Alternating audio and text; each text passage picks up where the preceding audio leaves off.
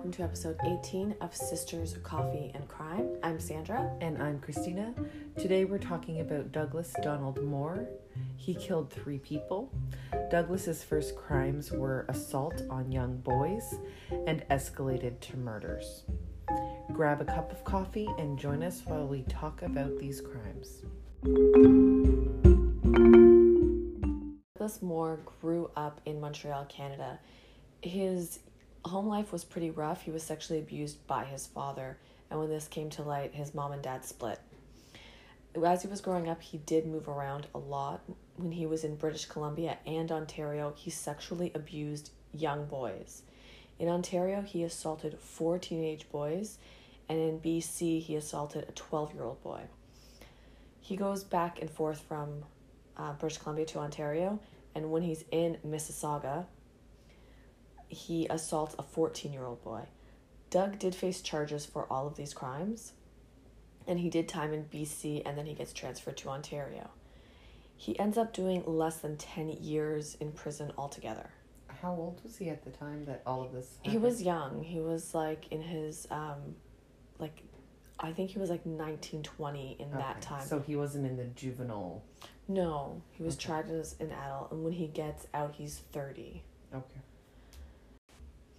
So, a little update on his victims, and this is just on those six that there were um, convictions on because he did allegedly abuse other kids, but there was no.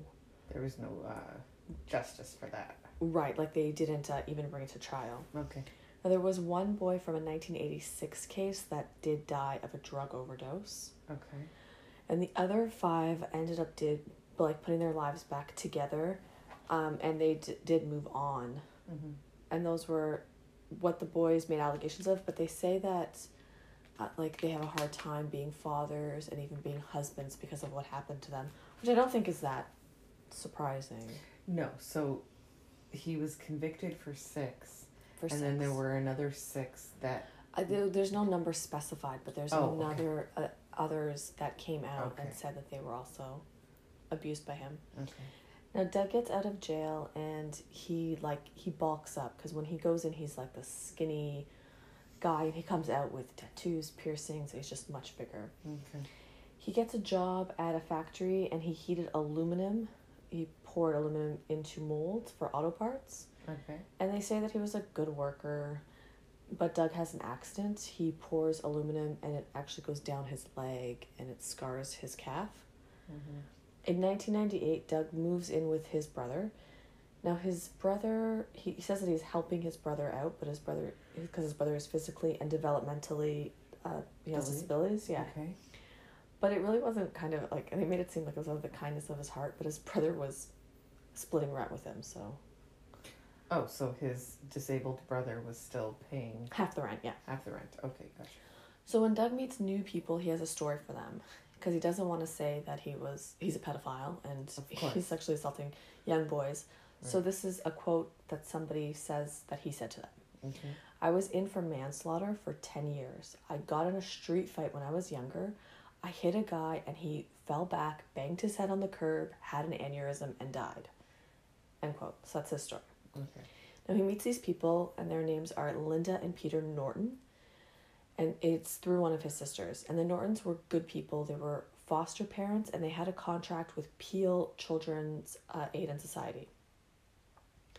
And the Nortons were about 30 minutes north of Brampton in a place called Belfountain.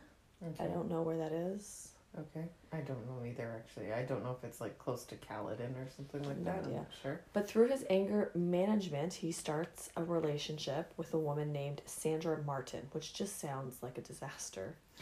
Yeah, and I, think it's um, we need to remember that these were times where um, you didn't have to register as a sex offender, right? So, right, because this happened before it was on the sex registry. Right. So he could make up stories about. He could say whatever he wanted. Okay, so through his anger management therapy, he meets and starts a relationship with a woman named Sandra Martin. And Doug becomes sort of like a father figure to her nine year old son. Oh goodness. And at the time at the time that they meet, Sandra is unemployed. Just trying to tell you about some of the people that are in his life. It, it'll Mhm. all make a full circle. Of course.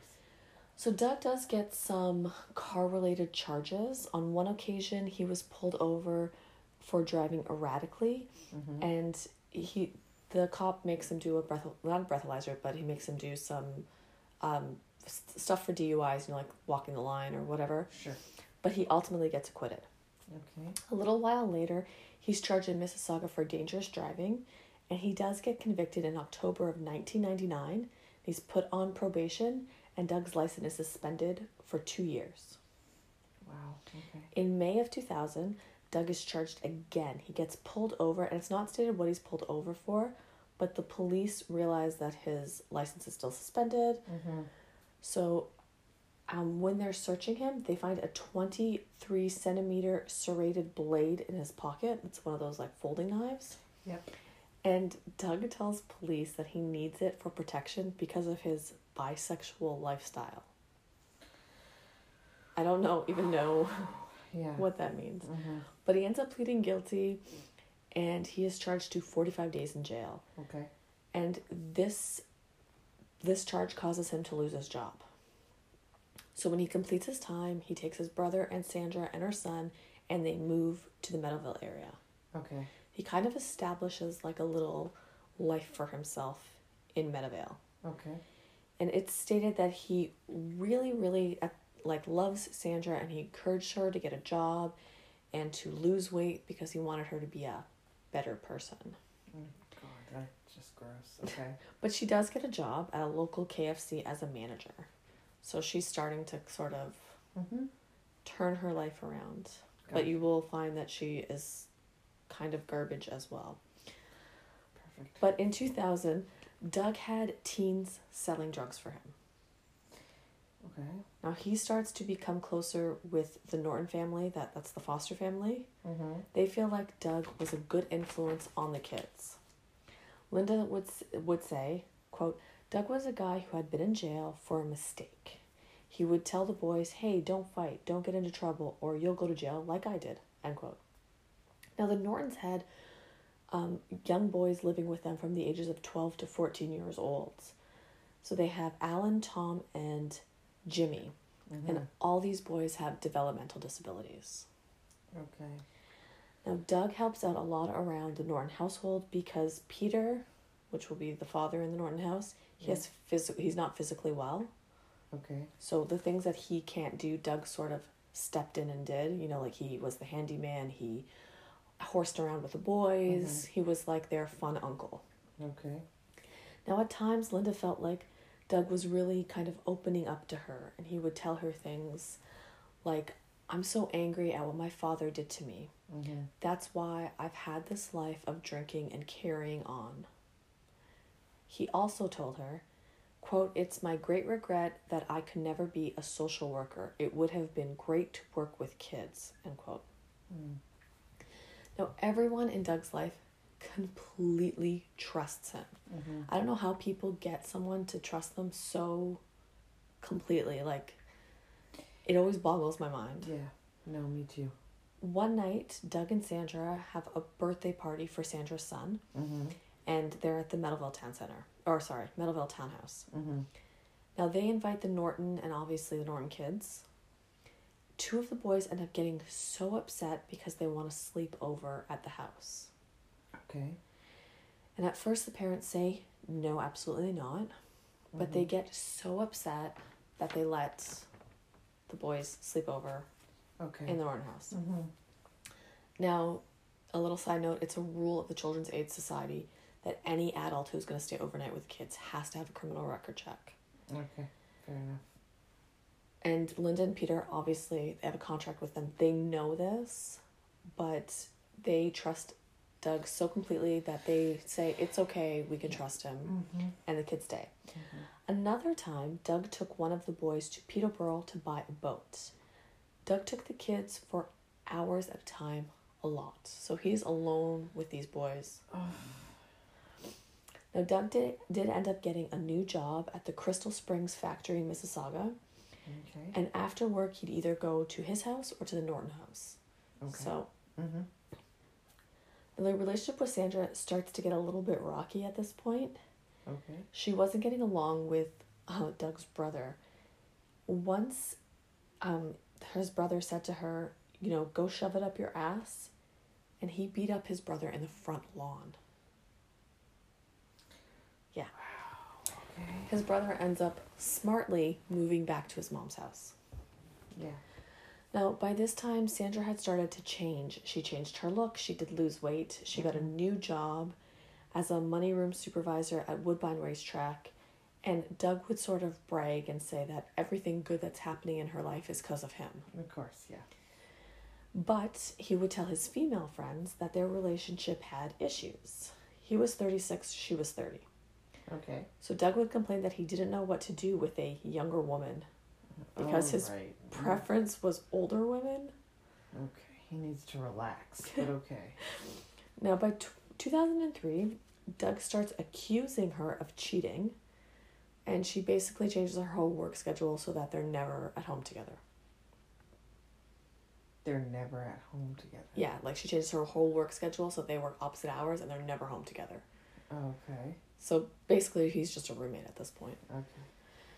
Now, there is a local drop in center for teens beside Meadowvale Town Center, Mm-hmm. and it closes. Okay. So Doug's place kind of replaces this with a lot of the teens from the local high school there. okay. Between him being sort of this like trusted older guy that people know about, he Mhm. also had I mean he has drugs, but he sells he just sells pot. Okay. And when you're a teenager, sort of the place to be, right? The cooler older guy who always has pot. Gotcha. Mm-hmm. And even single moms would send their teens to Doug so he could straighten them out. Oh goodness. Among the teens that would stay there, Sandra's son was there and he's 12. And Philip, a 14 year old boy from Orangeville, would stay there too. This kid, I don't know how he met Doug. I don't know what happened. He just started staying there. Okay. And the Nortons, they send their 19 year old nephew, his girlfriend, and their brand new baby to stay with Doug. And a 15 year old whose name is Rene Charlebois. He was a Meadowvale high school student. He was friends with Philip, and that's how Doug and him met. He would hang out there all the time. Right. Now, Sandra's son, people say he's beginning to dramatically change. He is this chatty, outgoing, great kid, and he just Mhm. starts being angry, withdrawn. You know, like the people say, like he goes over to their house and he would be like all in the conversation, and then at one point he was just kind of sitting to this to the corner by Mhm. himself. Right. Now Doug had this just this charismatic way. He got people to help him do things that if you really sat and th- think about, why would you do it? Right. So one of Sandra's friends, whose name is Donna McKenna, uh, Doug starts helping her out around the house, just Mhm. doing handyman work, Mm-hmm. and he gets into an accident with his car. He this guy has a thing with cars, Oh, yeah. but his car catches fire on the four hundred one, okay. which is just a highway, and he convinces Donna to sign a lease for a new car Oh, he can't for thirty thousand dollars. She does, Yeah. and she basically just drives off lot for him as if it's her car. Okay.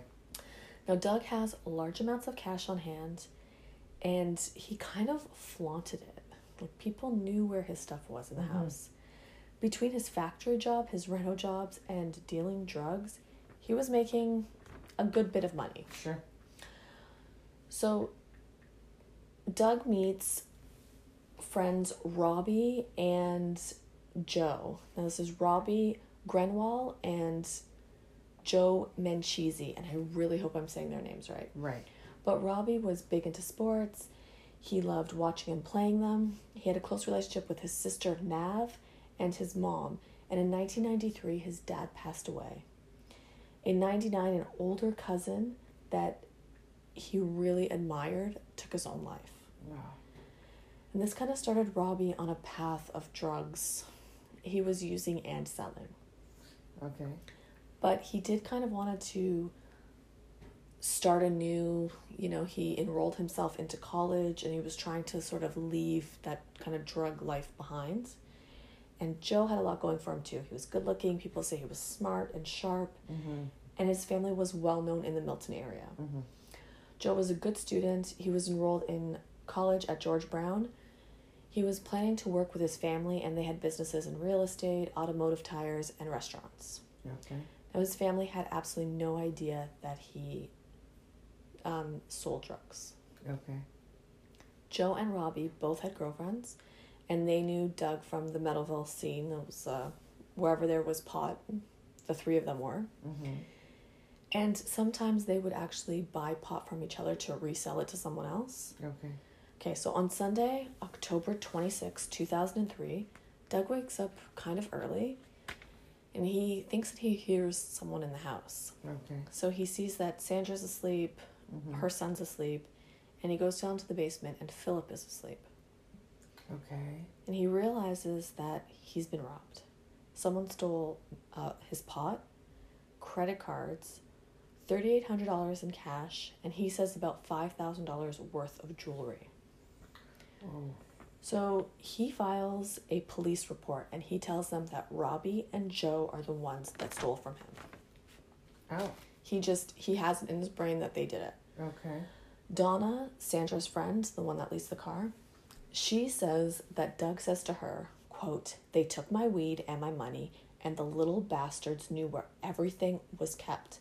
When I catch the little bastards, I'm gonna beat the F out of them, end quote. Okay. He also told people that he was gonna, quote, kill the little effers. On Wednesday, November 12th, mm-hmm. Robbie leaves his house at around 10:30 a.m. Mm-hmm. Now he leaves in a big hurry. Joe comes to the house to pick him up, and as they're leaving the house, they see Joe's oh sorry, they see Robbie's mom and they say, "We're going to go, go to the Tim Hortons around the corner." Okay. Now the night before, Robbie tells his sister Nev that he has an appointment at 11:30 a.m. Now, this is what police can just piece together. Okay. That Tim Tim's around the corner was a hangout for Doug. So it's thought that the three of them met there. Okay. It was either a drug deal or a talk about drugs.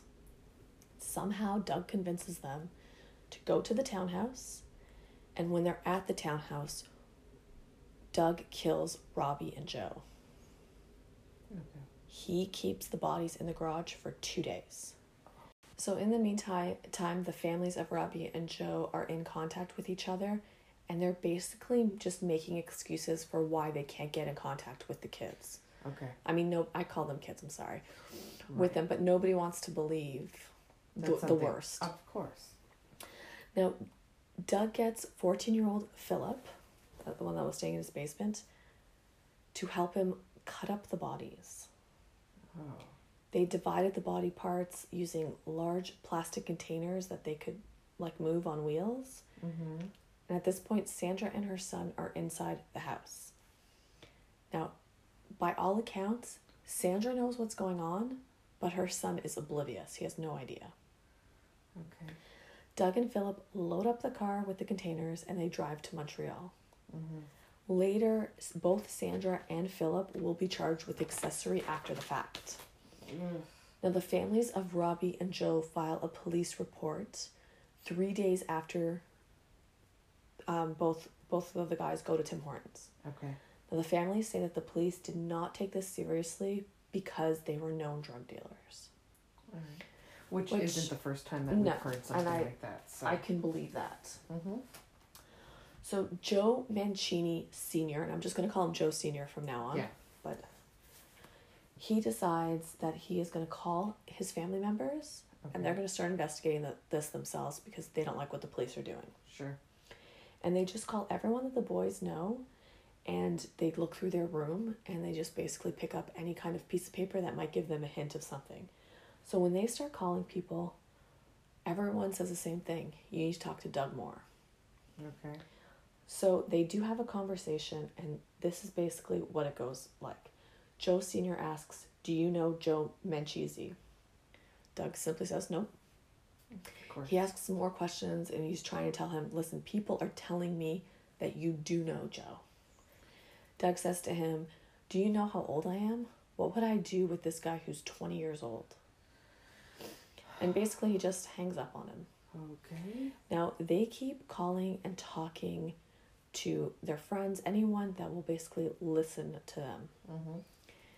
And they get someone, a younger person whose name isn't known, Okay.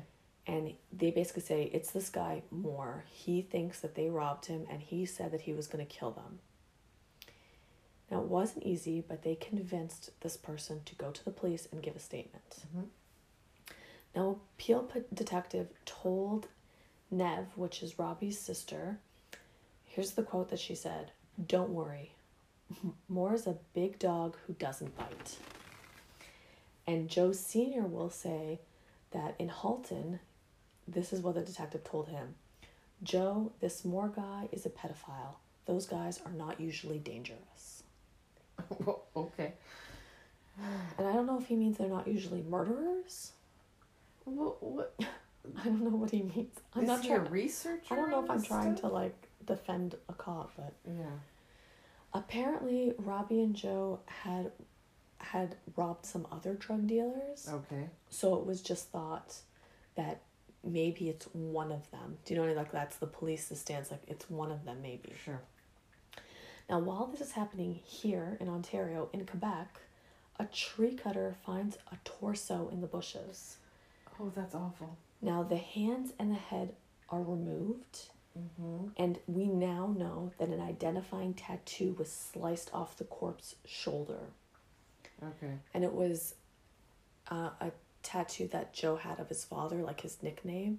No. or something. So he Okay. sliced it off, and they are not going to identify those bodies for four months. Now, the police do interview Doug, and basically they say, We know you're a drug dealer, we know that this happened. Mhm. And Doug says to them, Yeah, I sell drugs, but you have to catch me first. Like catch him in the act. Right. Is that what he means? Okay. But he's basically saying, Yeah, I sell drugs, but I didn't do anything else. Now, the police do interview All right. um, that lady who leased the car for him, Donna. Mm-hmm. and they ask her how she knows Doug and why she would lease a car for her for him. Mm-hmm. And they also ask if she knows anything about the missing men. And of course she says no. Yeah. Of course. And then they also ask if, if she knows why Doug had been in jail and she says no, she had no idea. And when they leave basically, Doug shows up to her work and says, Why were the police here? What did they say? What was the conversation like? Mm-hmm. And she tells Doug everything that happens, obviously, and she was like, But why were they asking me about those two men that went missing? Right. He's like, I don't know, and he just left. Okay. He's just avoiding. He's avoid, of course, he's not going to say he killed them. So Robbie and Joe disappear on November twelfth, two thousand and three. On December twelfth, two thousand and three, Rene Okay. he leaves school at three thirty p.m. Now he's a good student. He's well liked by his classmates, and but he started hanging out with some people that his family Didn't approve didn't of. approve of, Yeah. Okay. and that's when he started using drugs. okay. Now, normally after school, he goes home, he gets on his computer, he messages his friends, he's a teenager. But that day, he never went home, and his mother ends up filing a police report at 9 p.m. Now, what really happened with Rene is really unclear. The Mhm. following week after he went missing, Yeah. people are saying that they are seeing him in the Meadowvale area. Okay. So now there's confusion. There's confusion. Yeah. But and someone reports to the police that they saw him with two men at the in the Meadowvale area. The thought is that Doug and another person abduct him and killed him because he knew about the murders with Robbie and, He knew and Joe. about the other two. Okay. Police think at this point that Doug is connected to all the murders, Okay. but they don't have grounds to search his house. Okay. By February, Doug and Sandra split up. They move into an apartment building. Both of them move into the same apartment building, but different apartments. Okay. I know. Well, when, like, I know this is going to fast forward a little bit, but when he does get arrested, it's reported that she's his common law wife. But they have two separate apartments. Yes, which I don't understand why, but that's what it's reported. Anyways, Okay. in early March, Doug goes to see Donna with Sandra's son, and she says that the boy is so shy and withdrawn, and like she's just noting that something's wrong with him. Right. Now, he was told by police that the police are asking, not told by police, he's told by his friends that the police are asking questions about him, but not about the murders. Linda Norton, she's from the foster family, says that one of her former foster children, Alan, Uh oh. Yeah. is alleging that someone had molested him in the Norton home. Okay. Now, Linda openly talks to Doug about this because she doesn't think that it's him. Uh oh. Okay. Right. So she tells Doug the police are going to come and talk to her, and he kind of presses her, saying, like, what the hell are you going to say to them? And she's Right. like, the truth. I didn't know anything. Right. So he wants to cover up. Cover up. Now, the allegations are pretty terrible, and they're not just from Alan. From 2000 to 2004, Doug had been sexually abusing three of the boys at the Norton home. And this includes fondling and anal intercourse.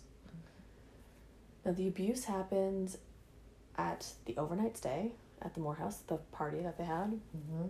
the trip to Peterborough, and they're saying basically any time that he was alone with the Norton boys at the Morton at the Norton house and the Moore house. Okay.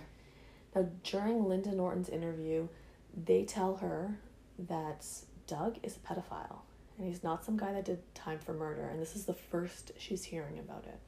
Oh, that must have been mortifying. Yes. And Children's Aid cuts ties with them real quick and says we're Yeah. taking these boys out of the house. Of course. Yeah.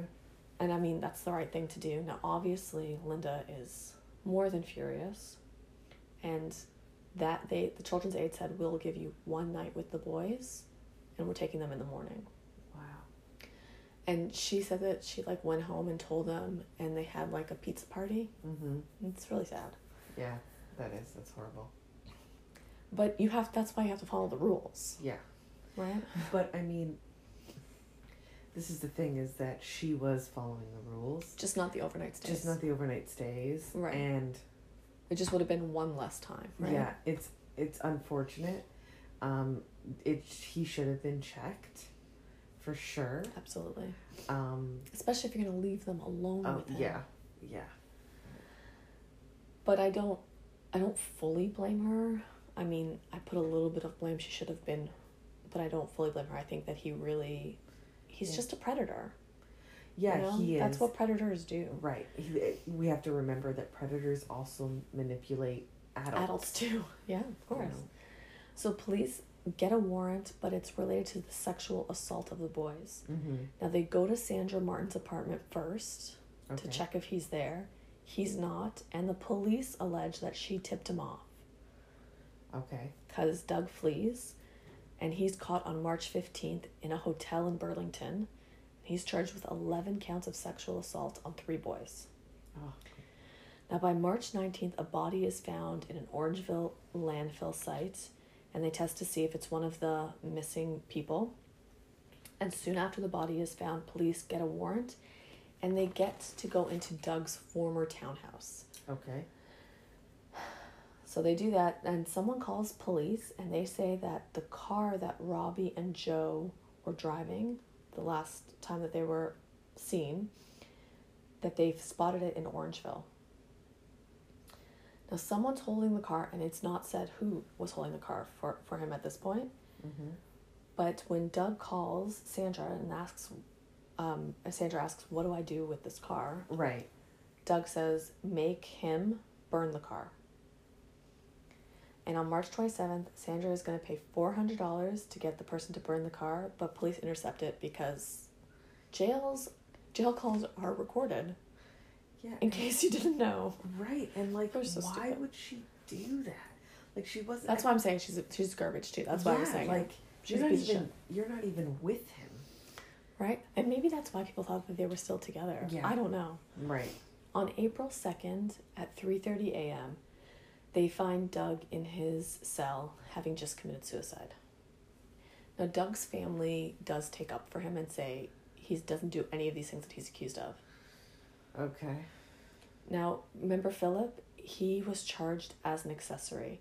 He got 6 months 4 months in a youth youth jail facility and 2 under community supervision. He appealed because basically his stance is he wouldn't have done any of this if it wasn't for Doug. Like he did it because he feared his life. Okay. But here's the thing This is what Philip admits to. Oh God. Okay. He helped to hide the weapons, Okay. to bury the bodies, Uh-huh. to, he helped dismember the bodies, and he even admits that he held the heads of the two men inside a car wash while Doug washed off the blood. Okay. Now, remember, this was built. Doug did this because he thought that they robbed him, Mm-hmm. but Philip admitted that he was the one who took everything. He admitted that in court. Well, I mean, listen. If if you're gonna believe Phil that he was scared for his life, he probably had seen Douglas's temper, and had He had good reason. and he had good reason to fear for his life. I still think I don't he, think it would have been a time to say, "Hey, by the way, I took the stuff." absolutely not. Um, but I- I get it. I think he needed some to- kind of rehabilitation or Oh, yeah. something. You can't Yeah. just be like, "Well, you're done." yeah, But no, is for sure. jail that? I don't know. But for Yeah. the families, No. I mean, that's kind of to know that he's an accessory to all of that, and that's all that he got is is gross. but he was 14, right? Like no, he's very know. young. I know. Now the torsos were found in Quebec in different spots, Mm-hmm. but the hands and heads were never found. Oh Philip tells police that Doug strangled one of them with a hockey skate lace Okay. and he beat the other one to death with a baseball bat. Jesus. But if he didn't give that up, we wouldn't know Yeah. how they died. Now, Joe Sr. says in an interview about Philip, he's a criminal and it's not right that the public doesn't know who he is. Maybe some people have forgotten, but not me. I won't rest until I find the rest of my son and his friend. End quote. That's heartbreaking. I mean, now we know who Philip is because obviously after they cha- they turn, um, I think it's eighteen. Once you turn eighteen, Yeah. your and with the internet, right. And I mean, name will get released. Yeah. right? And the last article I read was in two thousand and four, and I couldn't find anything about the head or hands. I don't know if they found it. I don't think they did. Did they ever ask Philip like, "Do you know where it is?" He would never tell them.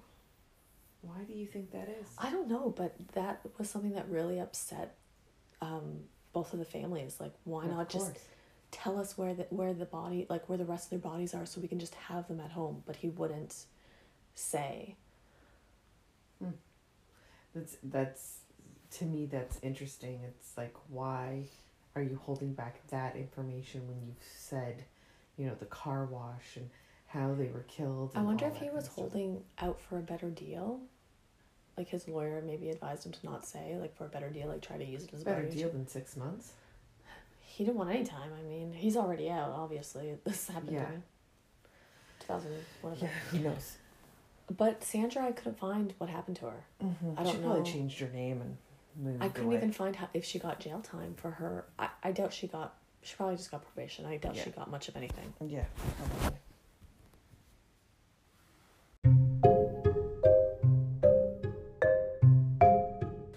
So that's it. That's the case of Doug Moore. It was disturbing to say the least. And there was a lot of people. I hope that it wasn't confusing, but I tried to make it as simple as I could.